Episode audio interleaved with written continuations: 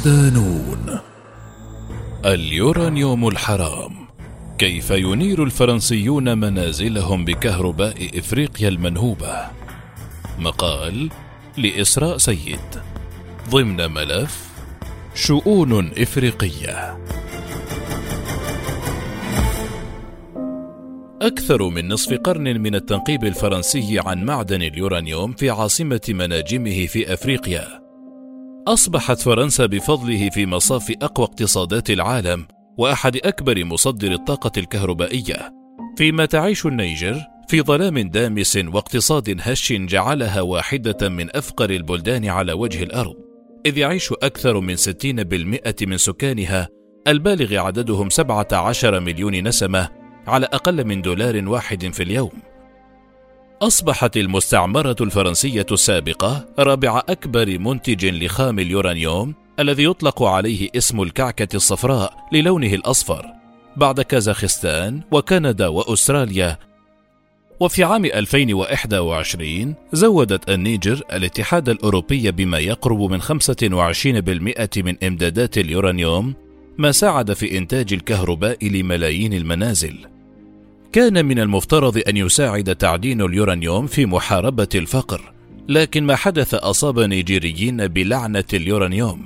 في الوقت نفسه نمت شركة التعدين الفرنسية العملاقة المملوكة للدولة أورانو لتصبح واحدة من أكبر الشركات في العالم بينما تعتمد فرنسا على المحطات النووية التي تعمل باليورانيوم في إنتاج ثلاثة أرباع احتياجاتها من الكهرباء، ما يجعلها أكثر اعتمادا على اليورانيوم من أي بلد آخر. الفصول الأولى من القصة رحلة البحث عن اليورانيوم عندما بدأت فرنسا تعدين خام اليورانيوم في صحراء شمال النيجر في أوائل السبعينيات، كانت مدينة أرليت عبارة عن مكان مهمل تجوبه العواصف الرملية ومجموعة من أكواخ عمال المناجم الذين تقطعت بهم السبل بين صخور الجبال ورمال الصحراء ثم نمت لتصبح مستعمرة فرنسية مترامية الأطراف تضم أكثر من مئة ألف شخص لكنها بالكاد تأثرت بالثروة المعدنية التي تشحنها إلى أوروبا كل عام.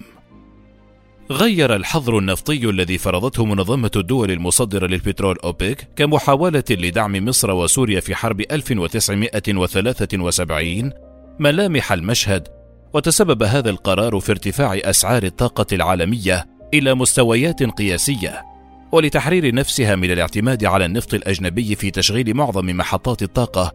احتضنت فرنسا الطاقة النووية باعتبارها البديل الأنسب للنفط والغاز في إنتاج الطاقة وأصبحت هذه الزاوية النائية من إفريقيا بين عشية وضحاها فريسة لمصالحها الوطنية. في الفترة بين عام 1974 وأواخر الثمانينيات بدأت شركة كهرباء فرنسا تشغيل المفاعلات النووية بواقع ست مفاعلات كل عام. حتى أصبحت تمتلك فرنسا اليوم حوالي 56 محطة نووية أنشئ معظمها في فترة السبعينيات والثمانينيات. وتوفر حوالي 75% من احتياجات فرنسا من الكهرباء. اعتبارا من يناير كانون الثاني 1988 كانت فرنسا تمتلك حوالي 62 ألف طن من الاحتياطات المؤكدة من اليورانيوم اللازم لتشغيل المفاعلات النووية. لكن حجم هذه الاحتياطات لم يكن كافيا لتشغيل المفاعلات النووية. ففي عام 1982 كان الإنتاج الفرنسي من اليورانيوم يغطي حوالي 80% من احتياجات المفاعلات. في عام 1990 لم يكن الإنتاج يغطي إلا ثلث الاحتياجات بسبب تكلفة استخراج اليورانيوم المرتفعة حيث تصل إلى 130 دولارا لكل كيلو بالإضافة إلى تعالي الأصوات المعارضة للمخاطر البيئية والصحية على الفرنسيين وانتهى الأمر بإغلاق المناجم التي وصل عددها إلى 230 منجما كان آخرها عام 2001 يشير الترتيب العالمي لحجم الثروات تحت الأرض إلى اتساع الفارق بين النيجر وفرنسا حيث تأتي الأخيرة في المرتبة 143 عالميا في حين تحتل النيجر المرتبة الثالثة والأربعين عالميا بحسب إحصاءات The Global Economy لعام 2015 وفي حين انتهت موارد اليورانيوم في فرنسا عام 2001 ما زالت النيجر تمتلك 277400 طن. أي ما يعادل 4% من الاحتياطات العالمية وتنتج حوالي 7.5% من اليورانيوم في العالم وفقا للجمعية النووية العالمية. كانت النيجر تأمل في أن تحقق هذه الاحتياطات من هذا المعدن الاستراتيجي مكاسب مالية تساهم في التنمية الاقتصادية وتحسين مستوى معيشة النيجيريين الذين عانوا كثيرا خلال فترة الاستعمار الفرنسي في أفريقيا وذلك من خلال بيع اليورانيوم بأعلى سعر وتحقيق أقصى استفادة من الدول المستوردة بما في ذلك فرنسا. لكن الأمر لم يخل من الابتزاز تارة والخداع تارة أخرى. ومع نضوب احتياطات اليورانيوم اتجهت فرنسا بالفعل إلى الدول الفقيرة التي تحوي كميات كبيرة من اليورانيوم والتي تمتلك فيها بالفعل مشاريع لاستخراج اليورانيوم. ففي عام 1984 كانت شركات التعدين الفرنسية تشارك في مشاريع استكشاف واستخراج اليورانيوم في 18 دولة وانحصرت أنشطة هذه الشركات بعد عامين في تسع دول أفريقية. الكاميرون والجابون والكونغو ومالي والنيجر والسنغال ونيجيريا وزائير وزامبيا. من بين هذه الدول الأفريقية كان المستعمر القديم فرنسا يدرك أن النيجر هي أرض الكنز المجهول لما تحويه من ثروات في باطنها من بينها معدن اليورانيوم الذي حرصت فرنسا على وضعه تحت تصرفها بشكل مطلق حتى بعد استقلالها عام 1960 لم تكن النيجر قد نالت استقلالها عندما بدأت فرنسا أبحاث اليورانيوم من خلال شركة كوجيما العاملة في صناعة التعدين في أربعينيات وخمسينيات القرن الماضي والتي تمتلك الحكومة الفرنسية نحو 80% منها. وفي أواخر الخمسينيات اكتشف اليورانيوم للمرة الأولى عندما عثرت هيئة الطاقة الذرية والبديلة الفرنسية ومكتب البحوث الجيولوجية والتعدين الفرنسي على رواسب من اليورانيوم في مدينة أرليت شمال النيجر. ثم بدأ التخصيب عبر كوجيما التي عرفت لاحقا بشركة أريفا. ثم بدأ التخصيب عبر كوجيما التي عرفت لاحقا بشركة أريفا العملاقة وصولا إلى مسماها الحالي أورانو. سرقة كعكة اليورانيوم الصفراء. رغم استقلال النيجر عن فرنسا إلا أن الأخيرة كانت تتمتع بنفوذ سياسي وعسكري مكنها من فرض سيطرتها وفي ذلك الوقت لم تحقق النيجر أي ربح. لأن القوانين الوطنية الجديدة مثل قانون المناجم لم تقدم تقسيما جيدا للحصص وحتى للاقتصاد في النيجر وكان للفرنسيين متطلبات في كل مرة. بموجب اتفاقيات وقعت بين الدولتين عام 1961 و 1968 بدأت الشركات الفرنسية أنشطة استكشاف واستخراج اليورانيوم بشروط وصفت بالمخزية والظالمة لأصحاب الأرض. من بينها الحصول على إعفاءات من ضرائب الدخول والرسوم الجمركية بالإضافة إلى إعفاء من دخل الشركات الفرنسية العاملة في قطاع اليورانيوم بالإضافة إلى إعفاء من دخل الشركات الفرنسية العاملة في قطاع اليورانيوم من ضريبة الشركات. ويشعر البعض في أرليت على وجه الخصوص بالغضب لأن المنجم لم يحقق الرخاء للمدينة.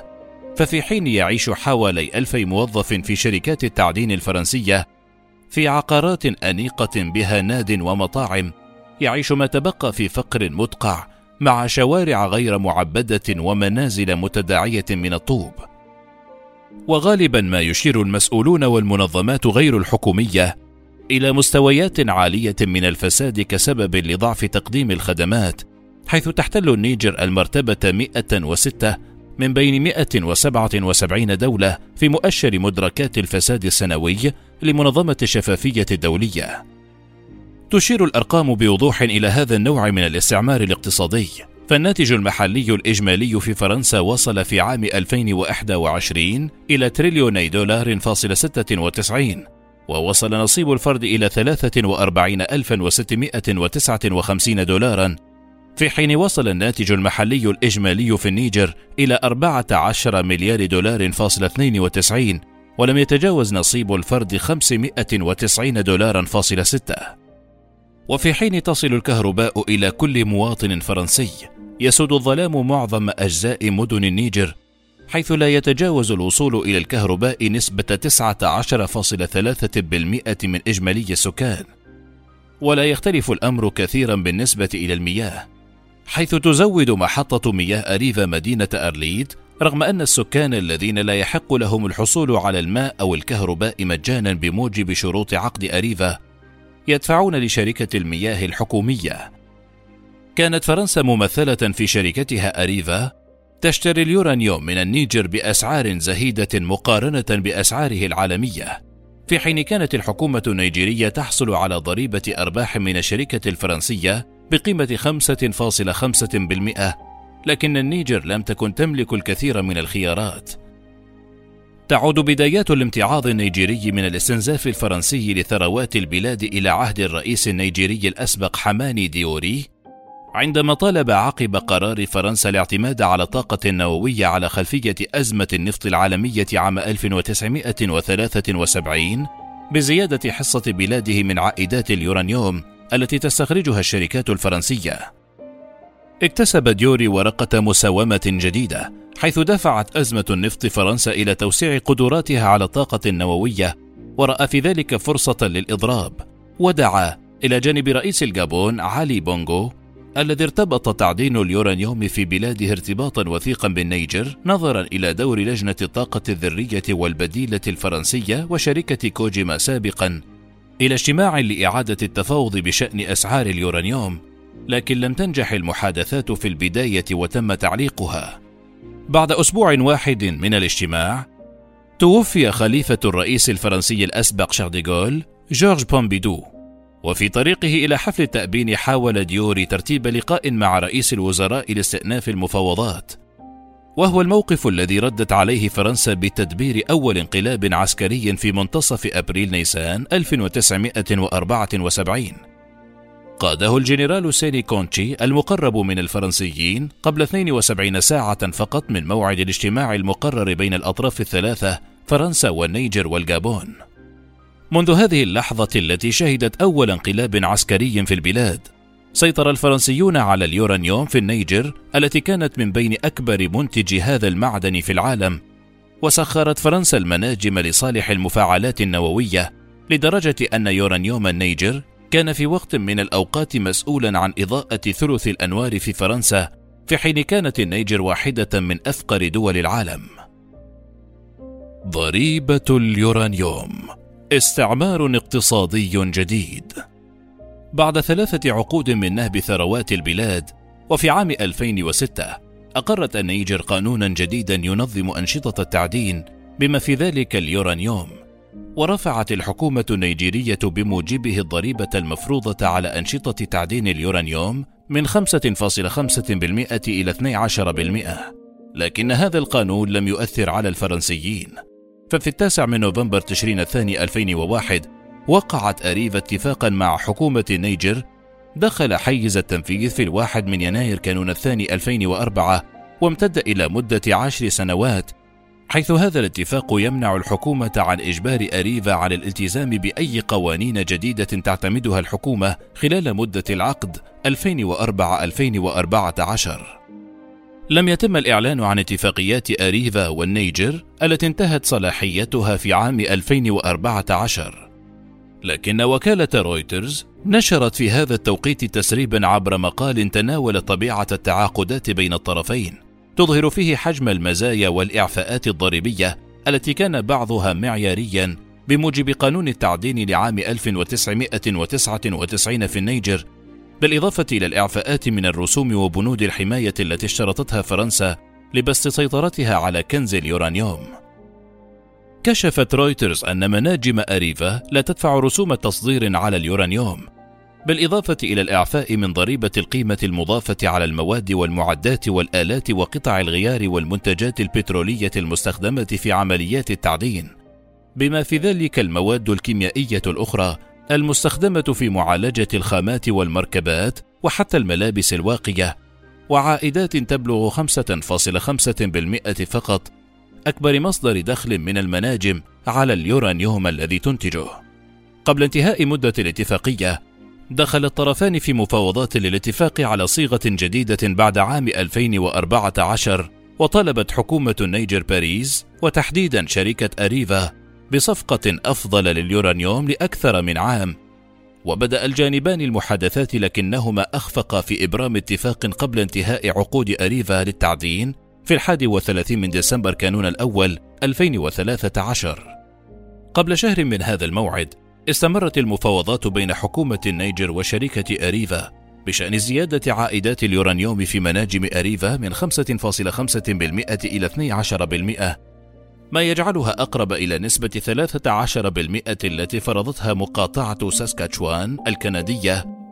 المنتجة لليورانيوم على أريفا على مدى العقد الماضي أعلى بنسبة 5% التي تفرضها معظم الولايات الأسترالية. ونسبة 18.5% التي تدفعها في كازاخستان. ومع ذلك فإن الشركة المملوكة لفرنسا والتي أنتجت ما يقرب من خمس اليورانيوم في العالم عام 2012 وحققت عائدات عالمية بلغت 9 مليارات يورو فاصلة ثلاثة أي ما يعادل 12 مليار دولار فاصلة 56 عام 2013 وهو ما يقرب من ضعف حجم اقتصاد النيجر بأكمله وفقا لصندوق النقد الدولي. تصر على أن مثل هذا التغيير لن يجعل أعمالها في النيجر مربحة. أوقفت أريفا أنشطة التعدين الخاصة بها في موقعيها في النيجر. في منتصف ديسمبر كانون الأول 2013 منجم سومير وكوميناك العملاقان في أرليت وقالت الشركة إن الإغلاق كان بداعي الصيانة لكن نقابة المناجم والمعادن والكيميائيات سينامين وصفت ما حدث بأنه تكتيك تفاوضي يهدف إلى الضغط على المفاوضين النيجيريين. واستؤنف الإنتاج في بداية فبراير شباط 2014 لكن المحادثات استمرت مع تمسك النيجر بموقفها. في مايو أيار 2014 وافقت أريفا على خفض الإعفاءات الضريبية وزيادة معدلات الضريبة في مناجم اليورانيوم في النيجر لكنها قالت إن بدء الإنتاج في منجمها العملاق الجديد إيمورارين سيتأجل حتى تسمح ظروف السوق بذلك. بموجب شروط الصفقة التي طال انتظارها لتجديد اتفاقيات الإنتاج في النيجر وافقت الشركة الفرنسية المملوكة للدولة أيضا على دفع 90 مليون يورو ما يعادل 123 مليون دولار لإعادة بناء الطريق المؤدي إلى مناجمها في أرليت. لاستثمار 17 مليون يورو في مشروع التنمية المحلية. واستجابة لضغوط حكومة الرئيس النيجيري السابق محمد إيسوفو بين 2011 و 2021 الذي وصف هذه الصفقات بمثابة عودة إلى حقبة ما بعد الاستعمار عندما لعبت فرنسا دورا مهيمنا في اقتصادات أراضيها الأفريقية السابقة تعهدت أريفا ببناء مقر جديد لعمليات التعدين في العاصمة نيامي بتكلفة عشرة ملايين يورو كما التزمت بتسمية مواطني النيجر على رأس منجميها في البلاد سومير وكوميناك بحلول عام 2014 و2016 على التوالي. قد تكون نتيجة المحادثات المتعثرة مهمة للغاية بالنسبة إلى النيجر، لكن هذه ليست المرة الأولى التي تجد الدولة الواقعة في غرب أفريقيا نفسها في هذا الموقف.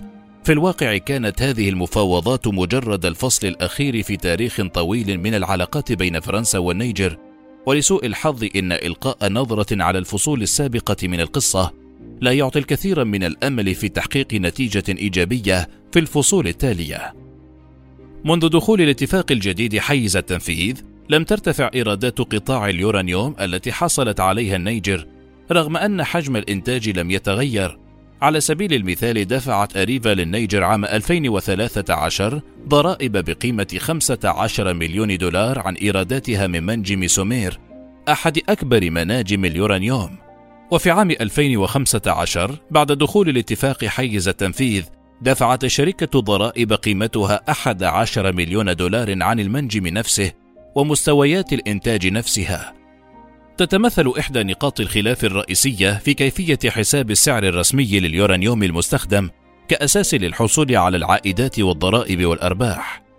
وفي حالة النيجر تحسب نسبة الإثنى عشر بالمئة التي فرضتها على أساس أرباح الشركة الفرنسية التي يحددها سعر بيع اليورانيوم لكن الفرنسيين لجأوا إلى تخفيض السعر من 110 دولارات إلى أقل من 79 دولارا للكيلوغرام رغم أن دستور البلاد لعام 2010 ينص على أن الصناعات الاستخراجية يجب أن تكون شفافة وتخدم مصالح البلاد. بالنظر إلى مدفوعات أريفا وإنتاجها من اليورانيوم عام 2015 نلاحظ أن 28% من إنتاج الشركة من اليورانيوم يأتي من النيجر و37% من كازاخستان لكن مدفوعات الضرائب لكلا البلدين لا تتناسب مع الإنتاج فقد دفع الفرنسيون للنيجر 7% من إجمالي الضرائب المدفوعة لدول صاحبة الأراضي التي تحتوي على مناجم اليورانيوم ودفعوا لكازاخستان 74% من الأموال وبالتالي أصبح الوضع كما هو عليه. لا تقدم أريفا توزيعا لأرباح عملياتها في النيجر لكنها تقول إن صفقتها الحالية مع النيجر عادلة وتقول إنه على مدار الخمسين عاما الماضية تلقت النيجر حوالي 80% من الفوائد المباشرة من ضرائب وأرباح.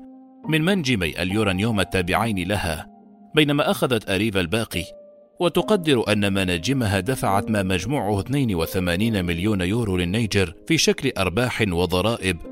عام 2011 و123 مليون يورو عام 2012 وتقول الشركة إنها تقوم بالكثير بشكل مباشر من خلال توفير الوظائف وتنفق ستة ملايين يورو سنويا على مشاريع الصحة والتعليم والتنمية الاقتصادية في النيجر. والواقع أنه لا يوجد مستشفى عام. وهناك أحياء يضطر فيها التلاميذ إلى الجلوس على الأرض أو الدراسة في أكواخ من القش. ومع ذلك إن مبادرة الشفافية في مجال الصناعات الاستخراجية AT وهي تحالف عالمي من الحكومات بما في ذلك النيجر والشركات التي تسعى إلى تحسين المساءلة عن عائدات الموارد الطبيعية. تقدر أن مناجم أريفا دفعت ما مجموعه 66 مليون يورو فاصلة ثلاثة للنيجر عام 2011 توضح نظرة سريعة على ميزانية النيجر سبب أهمية هذه العائدات حيث تشكل المساعدات الغربية ما يقرب من 40% من ميزانية الدولة ومعظمها للمفارقة من فرنسا التي أقرت في نوفمبر تشرين الثاني الماضي مساعدة للنيجر بقيمة 15 مليون يورو كنسبة مئوية من الناتج المحلي الإجمالي.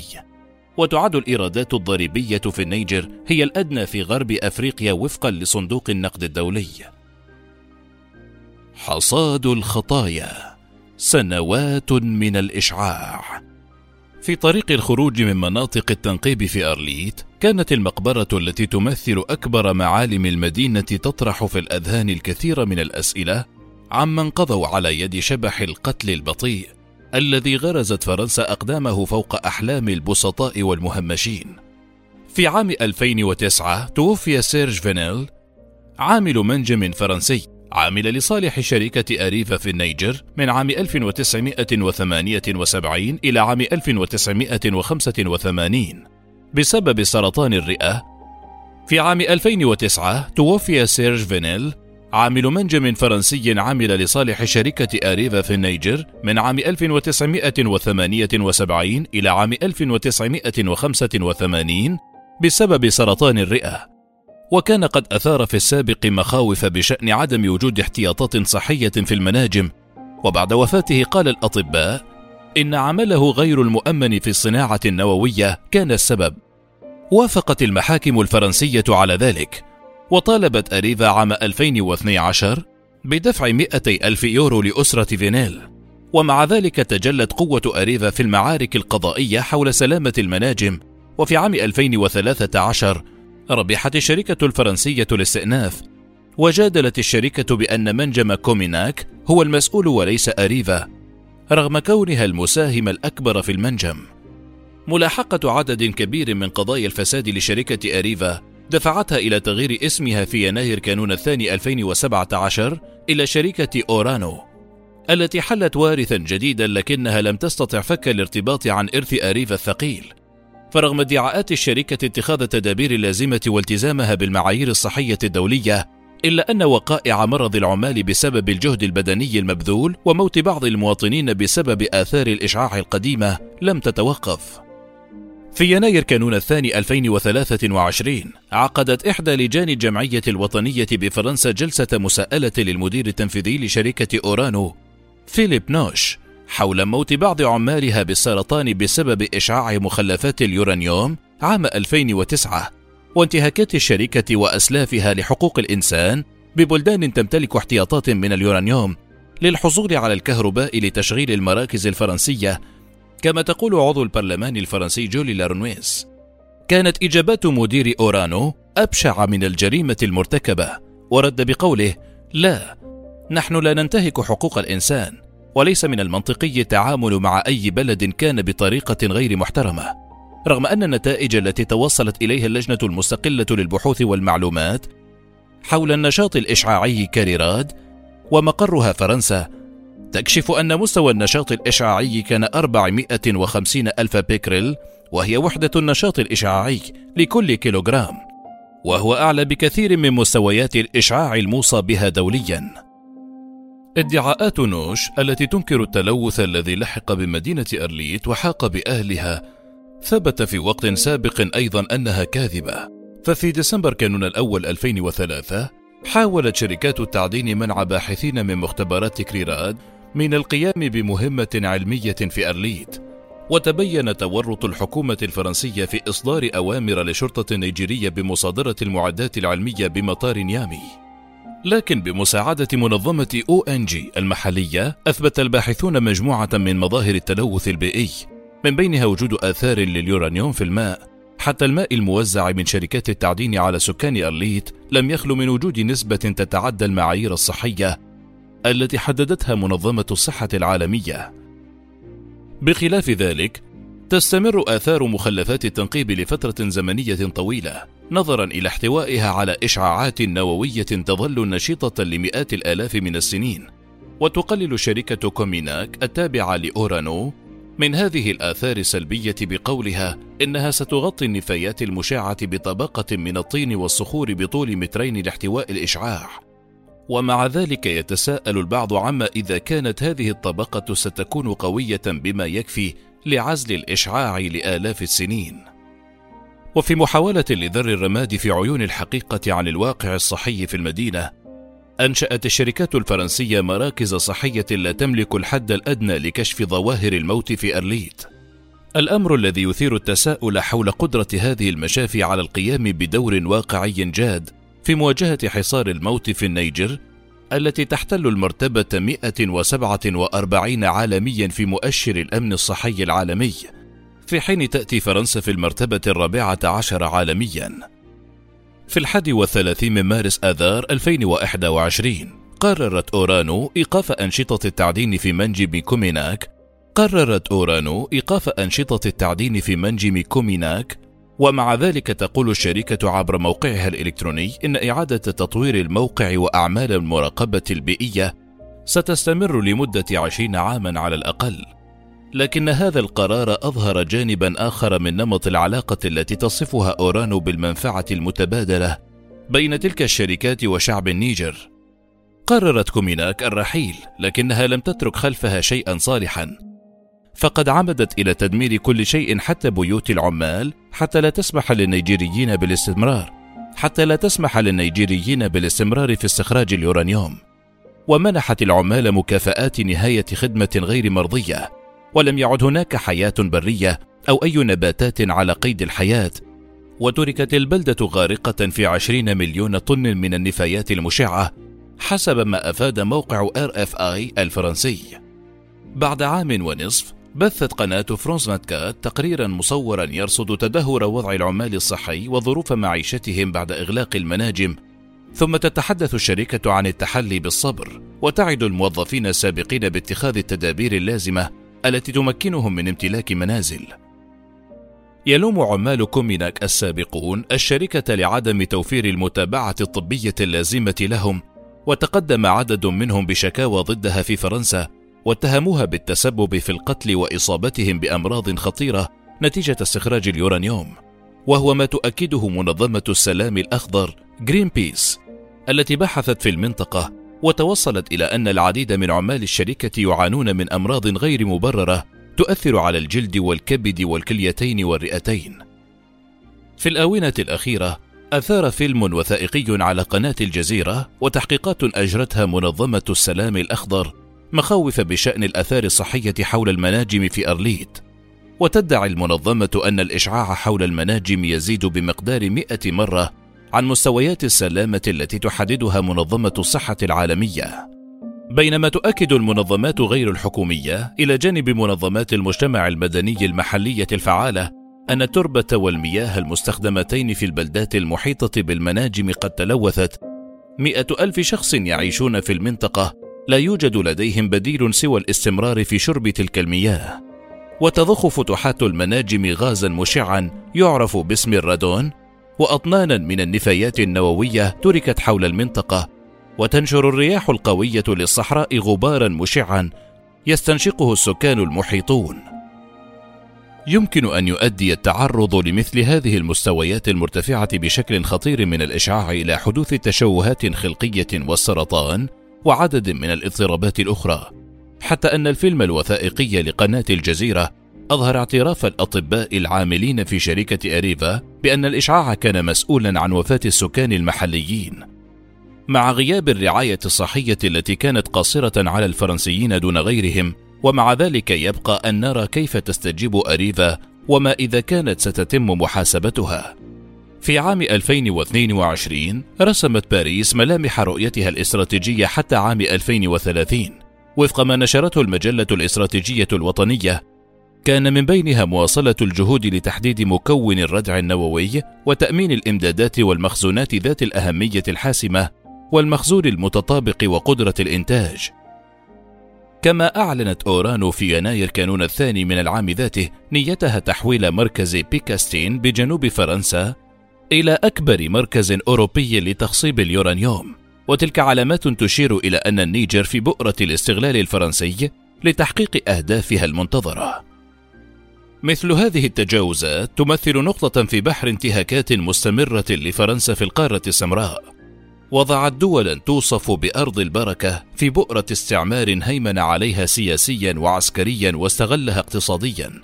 وتسعى حكوماتها وشعوبها جاهدة للانعتاق من براثن الماضي الكئيب واللحاق بأحلام التحرر التي تعيشها بوركينا فاسو وسبقتها في تحقيقها مالي.